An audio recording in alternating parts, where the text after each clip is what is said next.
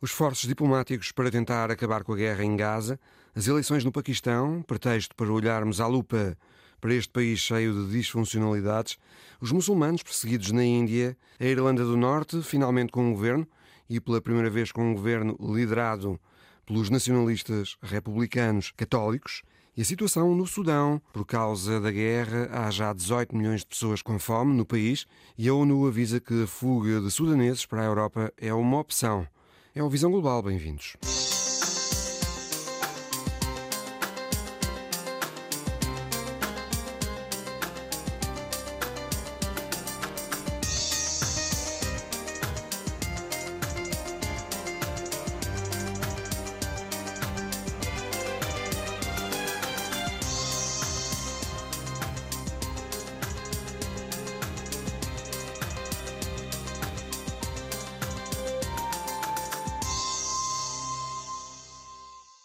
Secretário de Estado, Anthony Blinken, e outros altos representantes diplomáticos norte-americanos tiveram toda a semana em negociações intensas no Médio Oriente para tentarem encontrar uma solução para a guerra em Gaza e um roteiro para uma paz duradoura na região, mas aparentemente, pelo menos para já, sem sucesso.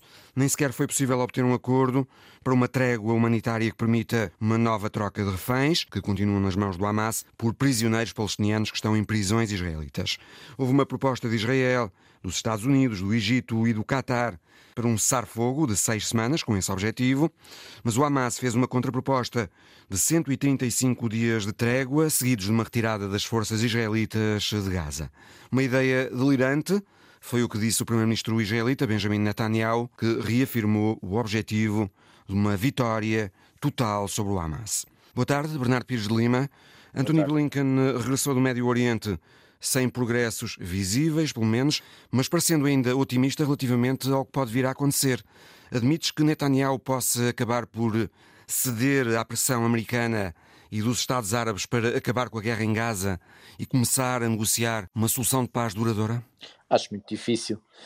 Acho que tem sido claro nestes quatro meses, se não mesmo antes do ataque de 7 de outubro, que primeiro-ministro Netanyahu, nas suas várias encarnações como primeiro-ministro, faz sempre depender a sua sobrevivência política da beligerância e do não reconhecimento, eh, digamos, do direito e da soberania dos territórios palestinianos e por isso tem eh, assumido como política governativa, atribuindo mesmo eh, pastas ministeriais eh, da segurança interna, de, da habitação, etc., tudo o que tem a ver com expansão de colonatos ou com cassação de direitos do povo palestiniano a partidos altamente radicais que compõem de facto sempre a constelação governativa, no fundo, onde ele tem a legitimidade.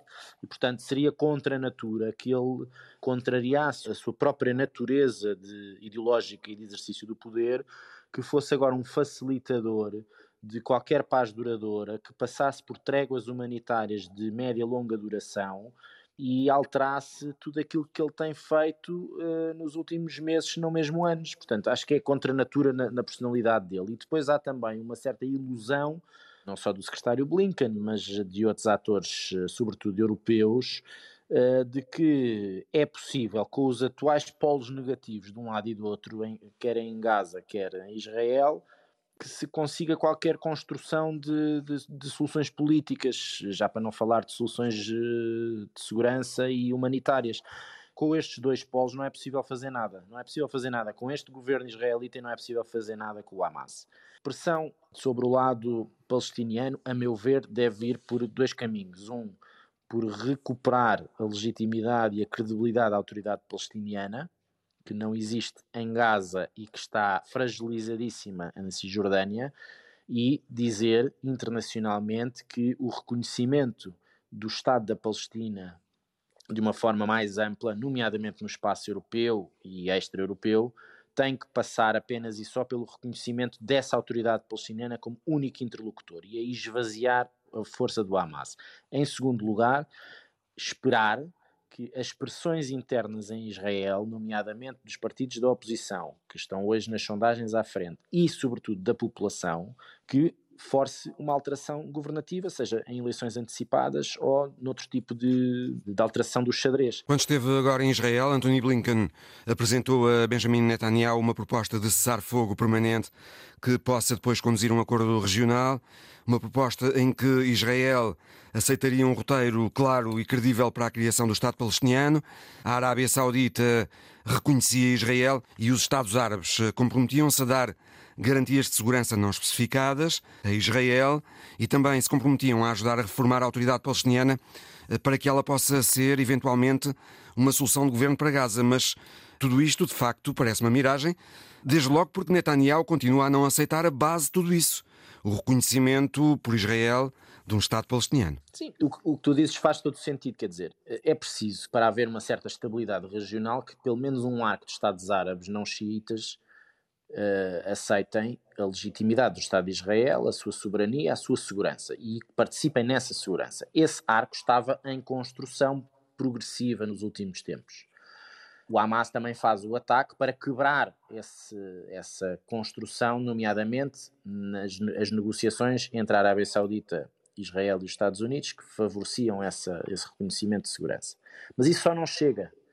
E associar, como tu dizes e bem, associar essa, esse arco de segurança regional à soberania e ao reconhecimento do Estado da Palestina, mais uma vez vai, vai bater a um dos polos negativos que não quer que isso aconteça. Mas também é preciso dizer que não é só Israel que não quer o reconhecimento, eh, ou pelo menos este governo israelita, melhor dizendo, que não aceita que isso seja um, um roteiro que sustenta a solução dos Estados. É que o Hamas e outros grupos terroristas na região também não aceitam a legitimidade e a existência do Estado de Israel. Portanto, são dois polos negativos que se anulam mutuamente. Depois há um outro arco, que é um arco que extravasa a influência dos Estados Unidos e dos Estados europeus, que é o arco de eh, milícias xiitas, que vai desde o Hezbollah a milícias na Síria na, e no Iraque, já para não falar nos apoios aos úteis, e que tem o Irão, ou pelo menos a teocracia iraniana, como um grande promotor desta ativação intermitente de insegurança a Israel e uh, outros países, uh, nomeadamente às bases militares uh, que os Estados Unidos têm na região, ou, neste caso mais recente, ao comércio marítimo que se faz ali no Golfo de Aden. Portanto, esse arco sunita pode ser ativado para bem da estabilidade, mas há um outro, um arco xiita, para o qual ninguém tem mão e para o qual se perdeu o único momento que poderia ter ativado um relacionamento diferente com o Irão, nomeadamente a partir do acordo de monitorização do seu enriquecimento de urânio e, portanto, do, do seu programa nuclear assinado pelas Nações Unidas, pelo as potências do Conselho de Segurança, Estados Unidos e União Europeia, em 2015, administração Obama, e que depois os Estados Unidos rasgaram e a União Europeia não conseguiu dar-lhe seguimento. Tudo isto faz com que, mesmo que haja um outro arco que se sustente na segurança regional, este não, não colabora. Portanto, nós temos também aqui que encontrar, está mais difícil hoje, mas não é impossível, como prova a história recente, cativar setores da sociedade iraniana para um despique ideológico e estratégico contra a sua teocracia, contra o seu isolamento internacional. Isso foi patente quando se conseguiu forjar o tal acordo de 2015, que podia ser aproveitado. Nós perdemos a janela de oportunidade. Um dos efeitos dessa perda da janela de oportunidade é hoje o Irão ter mais capacidade autónoma, completamente desregulada, para ativar esse arco regional de insegurança a Israel e insegurança uh, ao Ocidente. A propósito, Bernardo, a forma como os Estados Unidos estão a responder eh, aos ataques eh, dos grupos apoiados pelo Irão na Síria, no Iraque e no Iémen, tem havido uma resposta, mas de certa forma contida, e que na verdade não tem evitado que os ataques dessas milícias a posições americanas na região continuem, ou que os ataques dos úteis a navios no Mar Vermelho continuem. Porquê é que achas que a opção tem sido por essa resposta militar, contida e gradual, em vez de uma resposta direta, musculada contra o Irão, como de resto há republicanos a pedirem? Bom, o posicionamento do Partido Republicano sobre a maior parte dos temas internacionais não deve ser seguido. Uh, o partido está uh, capturado por insensatez, por irrealismo e por uma total desconexão com um, o bom senso. Portanto, seria insensata uma resposta direta contra o Irão. Absolutamente insensata. Na verdade, Bernardo, nos anos 80, em 1988, os Estados Unidos atacaram a marinha iraniana e com isso conseguiram que o Irão eh, parasse de atacar petroleiros e outros alvos americanos. Mas nessa altura o Irão estava exausto, não era? De oito anos de guerra com o Iraque e, além disso, não tinha aliados fortes, o que não acontece hoje. É isso também é uh, que faz com que os Estados Unidos pensem hoje duas vezes, uh, antes de... Não é só isso, é evidente que os contextos são muito diferentes e a correlação de forças também é diferente, mas o, há um ano eleitoral em curso e há uma predisposição mais ou menos estrutural entre três administrações consecutivas de progressiva saída e menor influência, menor envolvimento no xadrez complexo do Médio Oriente. Manteve-se ali até porque era do interesse dos Estados que acolhiam essas bases militares presença na região, uh, à volta de 60 mil homens, e os Estados Unidos não estão interessados em, no envolvimento como tiveram no passado na região. No fundo, os Estados Unidos hoje em dia o que é que têm? Têm capacidade dissuasora no terreno, podem ativá-lo ou não correm o risco de ter mais insegurança para os seus homens na região e, com isso, haver danos políticos numa campanha eleitoral interna. O secretário Blinken faz estes périplos recorrentes porque não consegue nem à primeira, nem à segunda, nem à terceira, nem à quarta, e muito menos à quinta, exercer o tipo de influência que noutros momentos da história os Estados Unidos influenciam. Portanto, não estou em crer que haja nenhuma vontade política de alterar este rumo de 15 anos. Não estou em crer que haja, muito menos no ano eleitoral, eh, vontade de eh, mostrar um músculo militar que possa fazer uma, uma contra-reação que ponha em, risco a vida de militares, isso é sensível no debate interno americano, e também não estou em crer que se queira colocar a dimensão militar norte-americana na região acima do plano político ou diplomático para o qual os Estados Unidos têm tentado conduzir o processo entre Gaza e Israel. Análise por Bernardo Pires Lima. Ora, depois da última ação diplomática de Anthony Blinken em Israel, mais uma vez aparentemente fracassada, as atenções agora viram-se para o que pode acontecer em Rafah, o novo objetivo militar israelita, no extremo sul da faixa de Gaza, junto à fronteira com o Egito, onde se concentram um milhão e meio de palestinianos afetados pela guerra e pela fome. Houve eleições no Paquistão, eleições gerais, eleições confusas, em que dois antigos primeiros-ministros reclamaram a vitória. O partido de Nawaz Sharif conseguiu a maior parte dos lugares no Parlamento e, por isso, Sharif reclamou a vitória. Mas os candidatos apoiados por outro antigo primeiro-ministro, Imran Khan, que está agora na prisão, conseguiram ainda mais lugares que o partido de Sharif. Eles candidataram-se como independentes, porque o partido de Imran Khan, o PTI, foi impedido de se candidatar, por isso Imran Khan também disse que ganhou. Antes destas eleições, Nawaz Sharif, que vai agora tentar formar um governo, estava fora do país, em Londres, exilado, porque estava acusado de corrupção, mas um tribunal levantou-lhe a acusação e ele pôde regressar para se candidatar, enquanto que o outro antigo primeiro-ministro, deposto por uma moção de censura há dois anos, Imran Khan, foi preso, condenado por violar segredos e vender bens do Estado e foi impedido de se candidatar, tal como o seu partido, o PTI, no seu conjunto. Daniel Pinel, boa tarde. É professor de Relações Internacionais na Universidade de Amsterdão, lecionou no Paquistão, em Islamabad, durante algum tempo. Na prisão, Imran Khan disse que estas eleições foram uma farsa. Foram-no, de facto, Daniel Pinel? Foram. Estas eleições foram, uh, não foram livres um, ehm, e não foram justas e não tiveram um, ehm, observação internacional que o verificasse. Uh, ocorreram uma série de irregularidades, coisa que não é, uh, infelizmente, incomum uh, no Paquistão. Um, o que aconteceu foi que o candidato Imran Khan, bastante conhecido, uma estrela de cricket, enfim, uma espécie de um ícone cultural do Paquistão, eh, que tinha criado um partido um, ehm, com muita, se quisermos, muita juventude urbana, um partido que tentou um, ehm, criar uma espécie de uma terceira via entre o que era as tradições, a tradição política do Paquistão. Tem dois grandes partidos, eh, tem um partido que é a Liga Muçulmana que entretanto se foi dividindo em fações, neste momento a mais A Liga é Muçulmana de Nawaz Sharif. Nawaz Sharif, por isso é que é Pakistan Muslim League N, de Nawaz Sharif, já, já houve outras, uh, e o PPP, o, o Partido Popular, uh, que é um partido de pendor mais, mais ligado à família Bhutto, e esses dois partidos têm disputado Uh, uh, eleições quando é possível haver eleições, sendo que o ator mais importante na política paquistanesa continua a ser, mesmo depois da razoável democratização que aconteceu um, a partir dos anos 90, uh,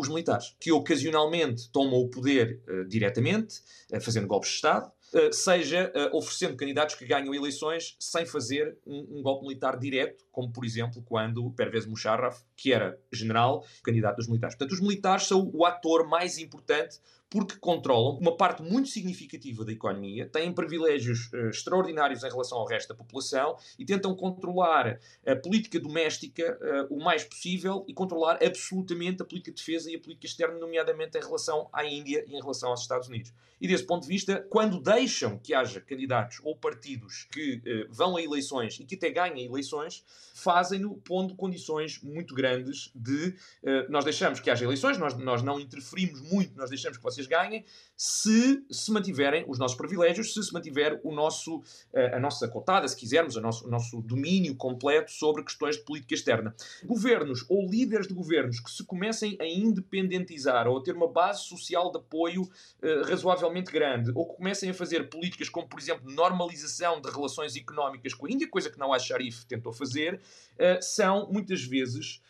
ou afastados diretamente, ou são lançados uma série de processos de corrupção, que é um problema endémico da, da, da, política paquistanesa. Ela está desenhada para ser praticamente impossível uma pessoa ser eleita sem recurso a alguma corrupção, e, portanto, um, uh, eh, depois há uma espécie de um judicialismo uh, que é utilizado pelos militares para afastar ou trazer pessoas. E foi exatamente isso que aconteceu. O partido PTI de Imran Khan, que já foi muito próximo dos militares e já foi visto pelos militares como uma forma de impedir partidos mais progressistas e ligeiramente mais reformistas de chegarem ao poder, os militares, nessa plataforma, nessa agenda, deixaram que ele eh, chegasse ao poder e ganhasse. A partir do momento em que começou a tentar fazer algum tipo de reformas que começou a desagradar aos militares, ele foi retirado. A mesma coisa para Nawaz Sharif, que também esteve muito perto dos militares, e uh, for, foram ele foi deposto numa espécie de um, de um mini golpe parlamentar uh, e depois foi levado a tribunal. Uh, portanto, isto significa que os militares têm estado a interferir. o partido de Imran Khan foi impedido desde logo de usar o seu símbolo, que é um, uh, um taco de cricket, uh, porque Imran Khan, o cricket é o, é o desporto nacional no, no, Paquistão, enfim, não, não é o futebol, é o cricket, é o que todas as crianças jogam na rua, é, é, é uma paixão nacional, é muito importante. Uh, o seu apoio vem também daí, da sua legitimidade como um dos grandes campeões de cricket da história do país.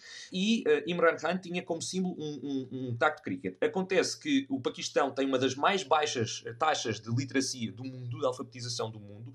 Portanto, os símbolos dos partidos são muito importantes. E, portanto, desde logo houve um tribunal que disse que esse símbolo não poderia ser utilizado e apenas símbolos independentes, muitos, múltiplos símbolos para todos os independentes que apoiavam Imran Khan e que chegavam à eleição como independentes porque o partido foi proibido.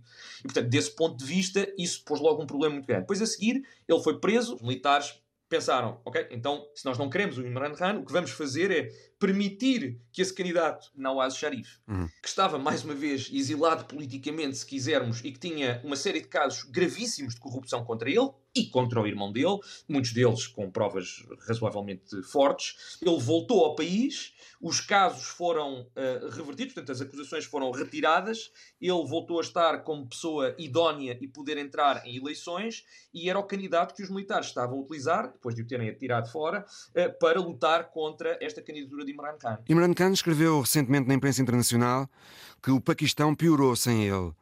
Diz que a economia do país cresceu na ordem dos 6% nos quase quatro anos em que esteve no poder e que, com o governo de transição, o país mergulhou na inflação e numa desvalorização da moeda. O Paquistão piorou, de facto, depois de Imran Khan, Daniel Pinel. Sim, o Paquistão claramente piorou e há alguns indicadores muito preocupantes, como de resto todos os relatórios, como os do Banco Mundial e os do FMI dizem, uh, mas isso é uma questão estrutural. O Paquistão teve alguns momentos de alguma prosperidade, alguns foram durante a administração de Imran Khan, mas também houve momentos de prosperidade na, na administração Nawaz Sharif, mas o problema é que há questões estruturais gravíssimas na economia paquistanesa. Uma delas tem a ver, é, é demográfica, ou seja, nós temos uma população muito grande, é o quinto país mais populoso do mundo, o último censo censo dá-lhe quase 250 milhões de habitantes, uh, dos quais qualquer coisa como 35 a 40% está abaixo dos 15 anos de idade, o que é incrível. É um país com uh, um crescimento populacional muito grande, uma população muito jovem,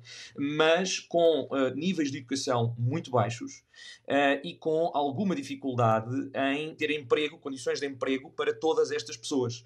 Cresce isso aqui o, o, o, governo e é muito dependente de ajuda externa.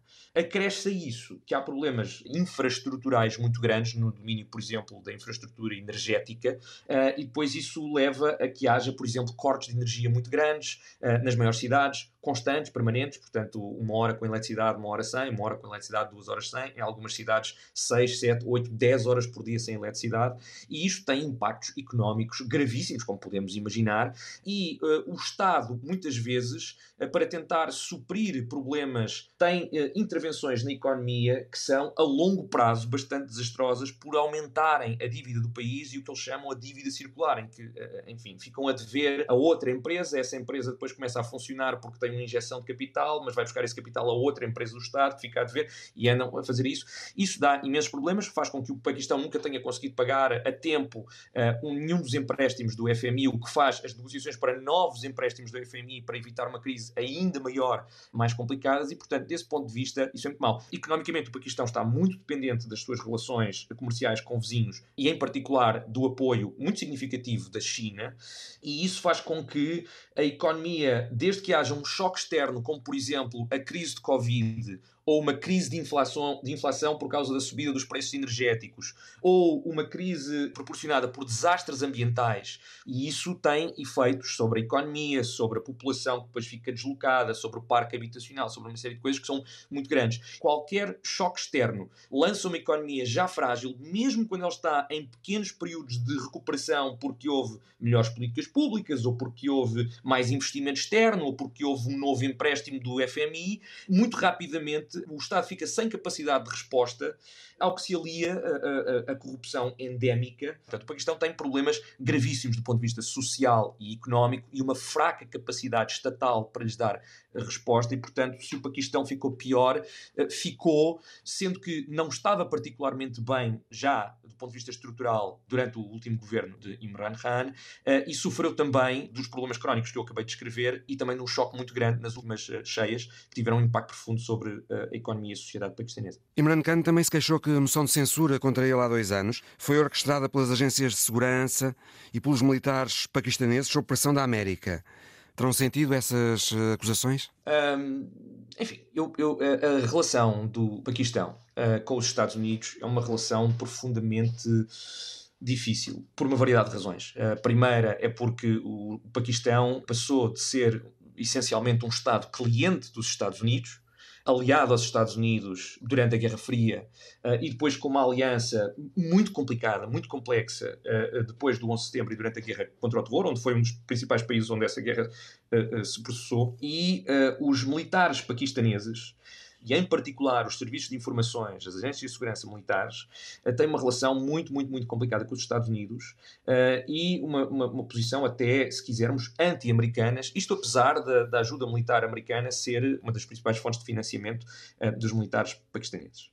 Os Estados Unidos operaram no, no Paquistão com algum grau de impunidade, mas ao mesmo tempo os Estados Unidos também tiveram muitas suspeitas sobre o apoio dos serviços de segurança paquistaneses uh, aos Talibã e à Al-Qaeda e a Bin Laden em particular, onde de resto a operação para matar Bin Laden foi feita à revelia do seu principal parceiro, os serviços militares paquistaneses, que foram tomados de surpresa, provavelmente porque os Estados Unidos uh, tinham a, a, a, noção de que uh, ele estava com o conhecimento dos serviços de segurança no país. E, portanto, é muito difícil dizer se os Estados Unidos cooperam diretamente em operações deste calibre para desestabilizar a política uh, doméstica paquistanesa meramente pela retórica anti-americana, anti-ataques de drone, anti-guerra contra o terror e pró-Talibã uh, de Imran Khan uh, e do seu partido durante a última década. se isso é possível, é, mas a, a resposta mais óbvia é que os atores fundamentalmente responsáveis por isso são atores domésticos, nomeadamente as agências de segurança ligadas aos militares, como o, o, o ISI. Uh, Inter-Services Intelligence. Daniel Pinel, professor de Relações Internacionais na Universidade de Amsterdão. Também na Ásia Meridional, na Índia, a Amnistia Internacional documentou mais de uma centena de demolições de casas, empresas e locais de culto muçulmanos pelas autoridades hindus em cinco estados eh, indianos. Escutamos essa denúncia da Amnistia, explicada pela jornalista Camila Vidal.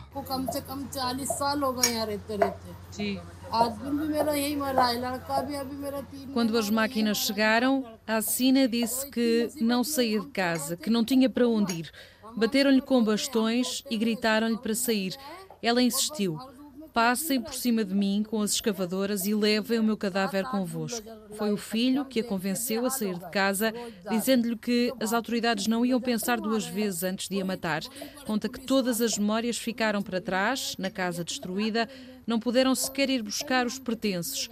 Conta a história de lágrimas nos olhos. A justificação para esta e outras demolições, a falta de licenciamento das casas ou dos negócios. Mas há vezes em que nem são dadas justificações. A comunidade muçulmana não tem dúvidas de que é só uma desculpa para os ataques a esta minoria religiosa e as escavadoras chegam sem aviso prévio. A Amnistia Internacional apela em nova campanha ao fim da repressão das comunidades muçulmanas na Índia. A ONG explica que desde 2022 são comuns demolições de casas, lojas e locais de culto sem justificação legal. A organização não-governamental elaborou dois relatórios sobre o que se passa na Índia. As investigações referem-se às demolições feitas entre abril de 2022 e agosto de 2023 em cinco regiões diferentes do país, sempre com um alvo claro: as comunidades muçulmanas que ali vivem. Neste período, a amnistia dá conta de 128 locais demolidos e mais de 600 pessoas que, por causa da destruição de lojas e casas, ficaram sem sustento ou sem condições para viver. Muitos terão ficado mesmo sem abrigo. A Amnistia denuncia que as famílias e proprietários de negócios locais continuam sem qualquer solução oferecida pelo governo indiano depois destas demolições e revela que as operações continuam com toda a impunidade. Mas não são apenas responsabilizadas as autoridades indianas. Um segundo relatório da Amnistia Internacional foca-se na responsabilidade ética da empresa JCB, a principal marca de máquinas escavadoras utilizadas nestas demolições. A empresa já disse que nada pode fazer relativamente ao uso que é feito dos equipamentos, mas a Amnistia entende que, já que as máquinas têm tecnologia avançada, que permite, por exemplo, saber a localização dos equipamentos, a JCB tem como saber onde estes bulldozers estão a ser utilizados. A Amnistia considera assim que a empresa britânica tem como prevenir ou mitigar violações dos direitos humanos para as quais pode estar a contribuir. A Amnistia Internacional entrevistou mais de uma centena de pessoas no terreno e deu conta do uso repetido de equipamentos desta marca. Fala ainda em 39 vezes em que a polícia fez uso excessivo da força. Pelo menos 14 pessoas foram espancadas, aparentemente por questionarem a demolição das casas e das lojas. Um trabalho da jornalista Camila Vidal. A Irlanda do Norte voltou a ter finalmente um governo e, pela primeira vez na história do território, um governo liderado pelos nacionalistas, republicanos e católicos do Sinn Féin. A correspondente da Antena 1, Rosário Salgueiro, ouviu em Londres a presidente do Sinn Féin, Mary Lou MacDonald, e a nova primeira-ministra da Irlanda do Norte, Michelle O'Neill. Michelle O'Neill tomou posse há uma semana. É a primeira chefe do governo da Irlanda do Norte, vinda da ala nacionalista do Sinn Féin. Veio a Londres falar com o poder central e com jornalistas estrangeiros sobre esses ventos de mudança. Os meus pais e os meus avós nunca pensaram que iam ver o dia em que uma nacionalista chegasse ao lugar de primeira-ministra. É por isso histórico e altamente significativo. Mostra bem o valor da mudança. Nesta conversa com Visão Global, a mulher política lembra que é filha de um militante do IRA, preso antes do acordo de paz de há quase 26 anos. Um dos primos foi morto durante os confrontos sangrentos entre católicos e protestantes. Eu represento a geração da Sexta-feira Santa. Deram-nos uma paz preciosa e uma sociedade com mais esperança e mais igual. Desde esse tratado de Sexta-feira Santa, o executivo na Irlanda do Norte é obrigado à repartição de poderes. Os dois maiores e rivais partidos, nacionalistas e unionistas, não podem governar um sem o outro. Por causa desta imposição, a Irlanda do Norte tem vivido no limbo político desde 2022. Em maio desse ano, Sinn Féin ganhou pela primeira vez as legislativas, mas só a semana passada os unionistas aceitaram formar governo e depois de conseguirem que Rishi Sunak e a União Europeia aceitassem alterar alguns princípios do Tratado de Windsor, que regula o comércio de bens e serviços no período pós-Brexit. Temos divergências sobre a nossa Constituição, mas está tudo bem. Conseguimos lidar com isso e fazer o trabalho. Se Michelle O'Neill é a primeira-ministra aos 47 anos, porque o Sinn Féin teve mais votos e mais lugares no Parlamento nas eleições de 2022, Emma Little Pengelly, do DUP, de 45 anos, é a primeira-ministra adjunta. Na posse, também há sete dias, comprometeu-se a trabalhar pela paz e pelo crescimento económico. Michelle e eu somos fruto de histórias diferentes. Apesar disso, da minha parte, trabalharei afincadamente para que possamos cumprir para toda a Irlanda do Norte. Michelle O'Neill sorri quando é impulsionada a lembrar-se deste dia histórico. Duas mulheres, jovens, adversárias na política, mas com um propósito comum: governar em paz a mais pobre nação do Reino Unido. Admito que muitos considerem que este momento é histórico. A nomeação da Michelle e a minha como primeiras ministras. É um dia que confirma o desfecho democrático das eleições. Ao voltar a ouvir estas palavras de Emma Little Pengelly, adjunta unionista, Michelle O'Neill reforça que, por seu lado, quer ser primeira-ministra de todos os irlandeses do Norte. Quando acordo de manhã, não penso no que é bom para os nacionalistas, para os republicanos ou o que é bom para os unionistas. Quero o melhor para todos os cidadãos. Jurei esse compromisso e quero cumpri-lo. Estes tempos precisam de conversações maduras. Estou confiante de que podemos caminhar para um futuro mais brilhante, respeitando-nos mutuamente e debatendo de forma madura como será a Irlanda Irlanda do Norte nos próximos 10 anos. Mesmo depois deste acordo político e de muito boa vontade demonstrada, há um caminho profundo que separa as duas formações políticas. Os unionistas do DUP querem continuar unidos ao reino. Os nacionalistas do Sinn Féin lutam para reunificar as duas Irlandas, a do Norte e a República. Há, obviamente, muito trabalho para fazer. Mary Lou MacDonald é a presidente do Sinn Féin. Acompanhou a primeira-ministra da Irlanda do Norte a Londres repetiu uma mensagem clara que já tinha deixado aqui no Visão Global em 2022. O referendo à União das Irlandas acontecerá ainda esta década. Questionámos então sobre como vai conseguir convencer os milhões de unionistas a seguirem essa decisão de unir Belfast e Dublin debaixo de uma mesma bandeira. Temos de ter uma discussão inclusiva e que implique para o nosso país uma transição constitucional ordeira e pacífica. Temos agora essa oportunidade. A primeira lição é preparar, preparar, preparar.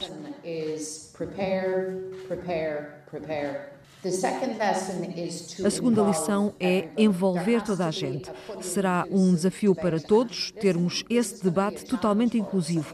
Lembro-me da discussão sobre o Brexit. O argumento de alguns era de que podia haver um fórum de discussão.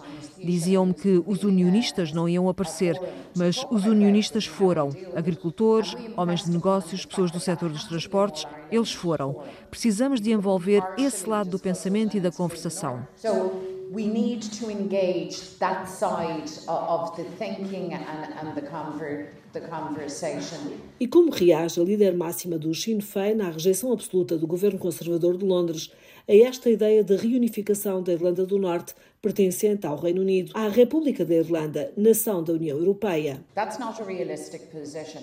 Essa não é uma posição realista. A mudança já está em marcha. O acordo de Sexta-feira Santa tem agora quase 26 anos e tem previsto a possibilidade de um referendo. Este caminho ainda será longo e politicamente complexo. Para esta viagem e para estas negociações em Londres, Mary Lou McDonald trouxe também o dossiê Gaza. Where we come from, we know how hard it is de onde vimos, sabemos como é difícil e complexo um conflito, não somos ingênuas. Sabemos o que implica resolver este conflito na Palestina, mas sabemos que estamos num ponto de viragem.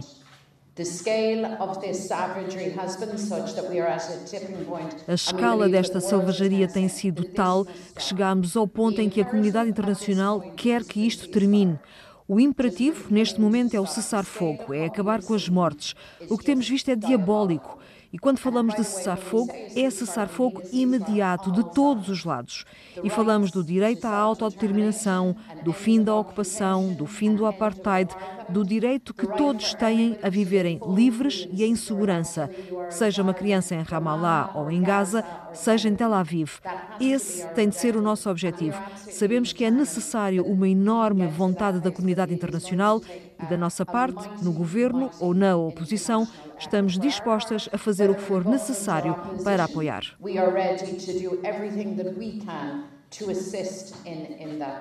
Depois desta mensagem internacional, Mary Lou MacDonald e Michelle O'Neill seguiram para Belfast. Na Irlanda do Norte, o trabalho de reforço da paz é também diário. Reportagem em Londres de Rosário Salgueiro.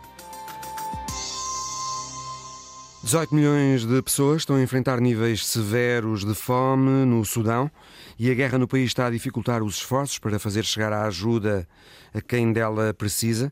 É o que diz o Programa Alimentar Mundial e o Alto Comissário das Nações Unidas para os Refugiados, Filippo Grandi, avisa Rita Fernandes que a Europa arrisca-se a ver um enorme fluxo de refugiados e requerentes de asilo sudaneses se a ajuda não chegar e se não se conseguir um cessar-fogo no Sudão. A tenda em que está um grupo de crianças só se aguenta de pé com a ajuda de madeiras que suportam os tecidos que fazem de telhado. O chão é lama. Todos andam descalços neste campo de refugiados no Sudão. A comunidade internacional tem de acordar para o que se passa no Sudão, diz a ONU. Há mais de 18 milhões de pessoas com fome e o Programa Mundial Alimentar não consegue ajudar nem metade. No Sudão, um dos representantes da Organização das Nações Unidas para a Alimentação e Agricultura descreve a falta de casas e os abusos. Naquela que considera a maior crise humanitária do mundo.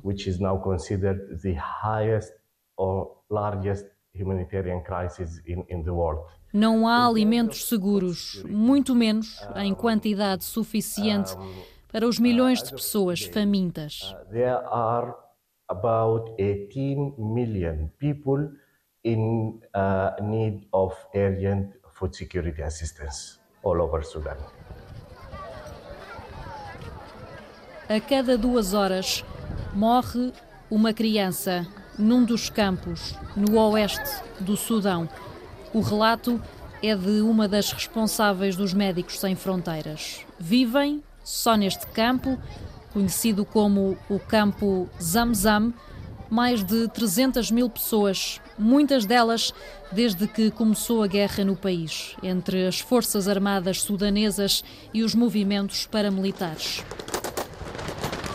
As agências da ONU têm acesso limitado ao país e sublinham: Gaza é uma tragédia que requer muita atenção e recursos mas não pode ser à custa desta outra grande crise, a do Sudão.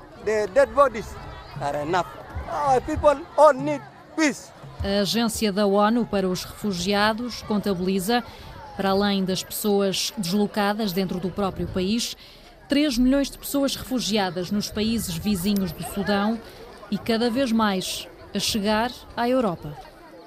Para nos falar sobre a situação no Sudão, convidamos Daniel Nascimento, do Centro de Estudos Sociais da Universidade de Coimbra, com um trabalho publicado sobre este país. Boa tarde. As Forças Armadas sudanesas e os rebeldes aceitaram participar em conversações na Suíça, mediadas pelas Nações Unidas, sobre o acesso da ajuda ao país. Acha, Daniela, que pode haver um entendimento para isso? Muito boa tarde. Antes de mais, obrigada pelo convite para falar sobre este tema que infelizmente está muito na ordem do dia de quem trabalha estas temáticas, mas infelizmente não tanto na ordem do dia um, mediático.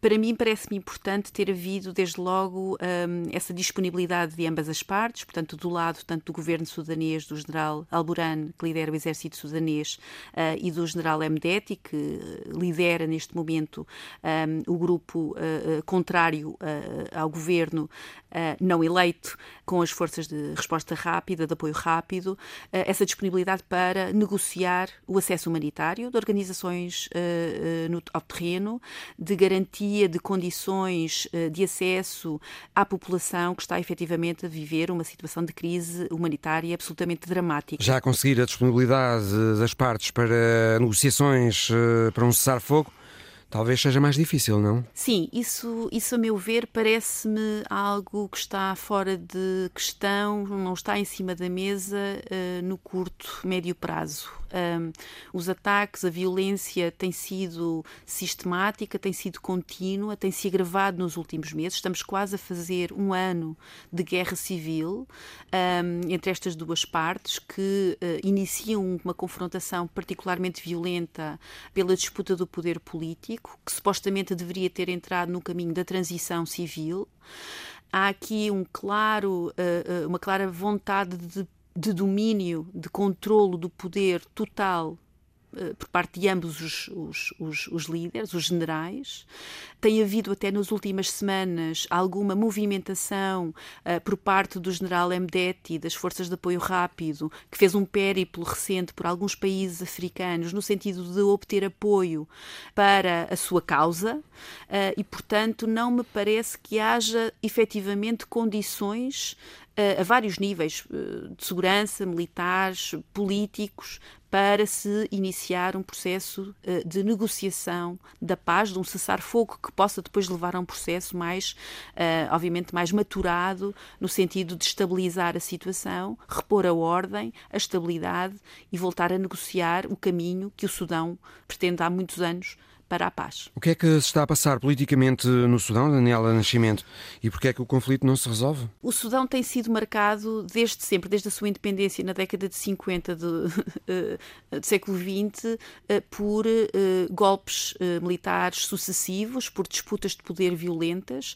de confrontação que durante muitos anos foi marcada por uma confrontação entre o governo sudanês e os ditos rebeldes do, do território a sul, que entretanto se tornou independente, o Sudão do Sul. Uhum. Mm-hmm. A partir daí, a verdade é que o Sudão entrou num, uh, num processo de grande desestabilização, de, de grande uh, perturbação política a nível interno, com muita contestação uh, ao governo do Sr. Omar al-Bashir, do general Omar al-Bashir, que dominou o poder no Sudão desde 1989 até 2019, quando, um, em resultado de uma revolução pacífica da população sudanesa com o apoio de algumas fações militares, um, foi possível derrubar o regime de Omar al-Bashir e iniciar aquilo que se pretendia ser um processo de transição civil para a democracia. Houve aqui dois ou três anos de alguma expectativa uh, de que essa transição pudesse acontecer, mas a verdade é que em 2021 há um golpe militar uh, uh, novo, liderado desta feita pelo general Al-Burhan, que fazia parte do processo de transição e que obviamente desvirtua todo esse processo e obviamente coloca o Sudão novamente numa circunstância de grande instabilidade e que é, para todos os efeitos, levado ao extremo em uh, uh, abril de, do ano passado, quando um, os dois principais uh, atores deste processo, o general Alburani e o general Mdeti, que faziam parte também, os dois, do processo de transição, obviamente iniciam um, uma, uma, uma disputa política pelo poder e que depois resvala para uma confrontação violenta e que, que se tornou numa das guerras civis mais uh, violentas do último, do último ano. E que não se resolve. E que dificilmente se resolve por si, obviamente que há aqui todo um contexto interno muito complexo que caracteriza o Sudão e que torna efetivamente muito difícil que haja uh, apenas uh, no plano interno uma capacidade de entendimento para pôr fim à guerra e iniciar um processo de estabilização e de transição política, e ao mesmo tempo, do ponto de vista externo, existe uma agenda muito pouco coerente relativamente àquilo que é o papel e a importância do Sudão. O Sudão é um país que para muitos é estrategicamente importante, para outros é perfeitamente irrelevante, sobretudo agora uh, que perdeu uma parte significativa do controle daquilo que era a sua maior riqueza, que era o petróleo, não é? que ficou com o Sul quando se tornou independente. Um, e isso coloca o Sudão numa circunstância que, também do ponto de vista de apoio internacional e, não é? e de uh, consciência da importância de estabilizar o Sudão num, numa circunstância em que... O país é um pouco negligenciado. Muito negligenciado. Houve picos de atenção uh, uh, relativamente ao conflito no Sudão, que foram, obviamente, importantes no sentido de permitir um processo de paz que culminou com um acordo para pôr fim à guerra entre o Norte e o Sul. Só aquela situação no Darfur também, que suscitou muita atenção. Sim, que foi paralela, não é? Esse processo de, de, de, de, negociação do, da paz com o Sul e que, obviamente, a partir de 2003 volta a chocar a comunidade internacional porque se tratava efetivamente de um genocídio numa região do Sudão que nada tinha a ver com o Sul e em que eh, o governo de Omar al-Bashir optou por uh, gerir por delegação. Aliás, é muito curioso que, para não dizer eh, dramático e trágico,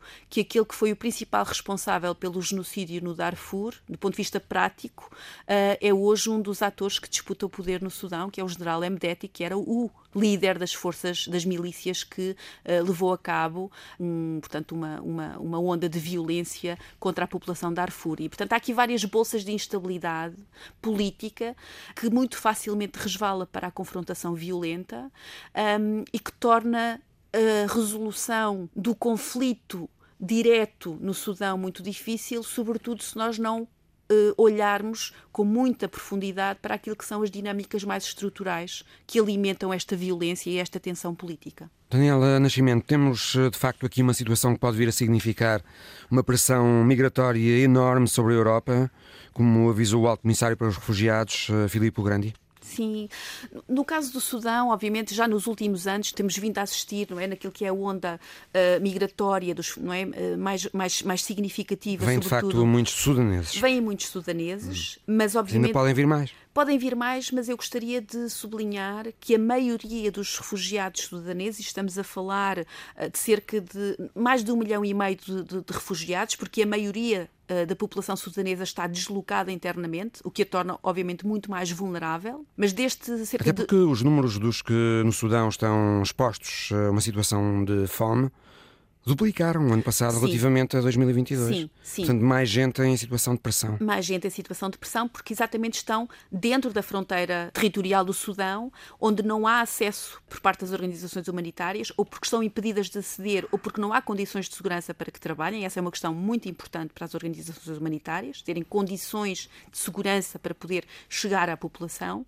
Mas neste caso, a pressão dos refugiados, eu diria, é até muito maior para os países vizinhos, como por exemplo o Chad. O Estado está prestes a receber uh, um número absolutamente inacreditável de refugiados sudaneses. Estamos quase a chegar a um milhão de pessoas que fogem para uh, o Chad e, obviamente, muitas delas exatamente saindo do Darfur, que está novamente sob pressão. Então, essas pessoas violência. saem para o Chad e algumas delas depois vão mais para norte, sim, rumo à Europa. Sim, muitas, não a maioria, mas algumas tentam, obviamente, uh, essa, essa rota, não é? para procurar alguma segurança, porque obviamente nós estamos a falar de países vizinhos que estão também numa circunstância política, económica e social muito debilitada, muito frágil, não é?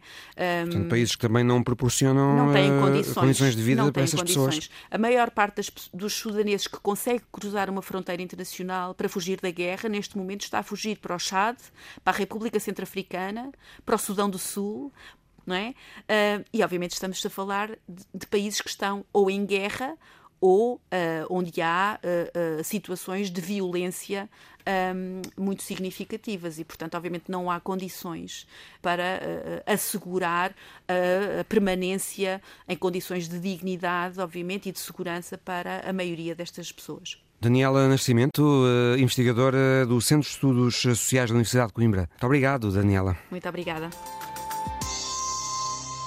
A história da semana de Alice Vilaça chega-nos da Suíça. Alain Roche é suíço, pianista e dá um concerto de piano todas as manhãs, antes do sol nascer, pendurado num guindaste e com o piano na vertical. De solstício a solstício. O primeiro concerto aconteceu a 22 de dezembro de 2023, o dia do solstício de inverno, e vai repetir-se todos os dias até 20 de junho de 2024, o dia do solstício de verão. La musique a été composée elle, euh, pour le 22 décembre, le jour du solstice d'hiver. Pendurado num guindaste a 10 metros de altura, o concerto começa ainda antes do sol nascer. Elle s'appelle Winter Solstice. Solstício de inverno, assim se chama a peça que ela compôs para tocar a 22 de dezembro do ano passado. Uma peça, diz o pianista, que tem mudado um pouco todos os dias, dependendo dos sons da natureza. Et depuis, chaque jour, je la change un petit peu. Dependendo das condições climatéricas, a chuva, o frio, o vento ou a neve. En plein air, sous des conditions météo des fois très extrêmes, comme beaucoup de vent, de la glace, de la neige, de la pluie. Para que a música mude com as estações e se transforme no solstício de verão.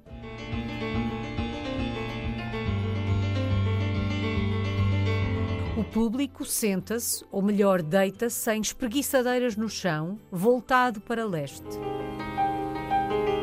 A silhueta do grande piano e do pianista pendurados no céu destaca-se contra o céu noturno, que gradualmente se torna azul durante o concerto. A famosa hora azul que só quem realmente acorda cedo conhece. Os ouvintes usam fones nos ouvidos, através dos quais podem ouvir o piano de Alain Roche, bem como os sons da natureza. A duração e o horário de início dos concertos são diferentes a cada dia. Baseiam-se na órbita da Terra em torno do Sol. Na madrugada de segunda-feira, 5 de fevereiro, Alain tocou para uma multidão em Munique, na Alemanha, enquanto estava suspenso a 10 metros do solo. O Visão Global volta para a semana. Até lá.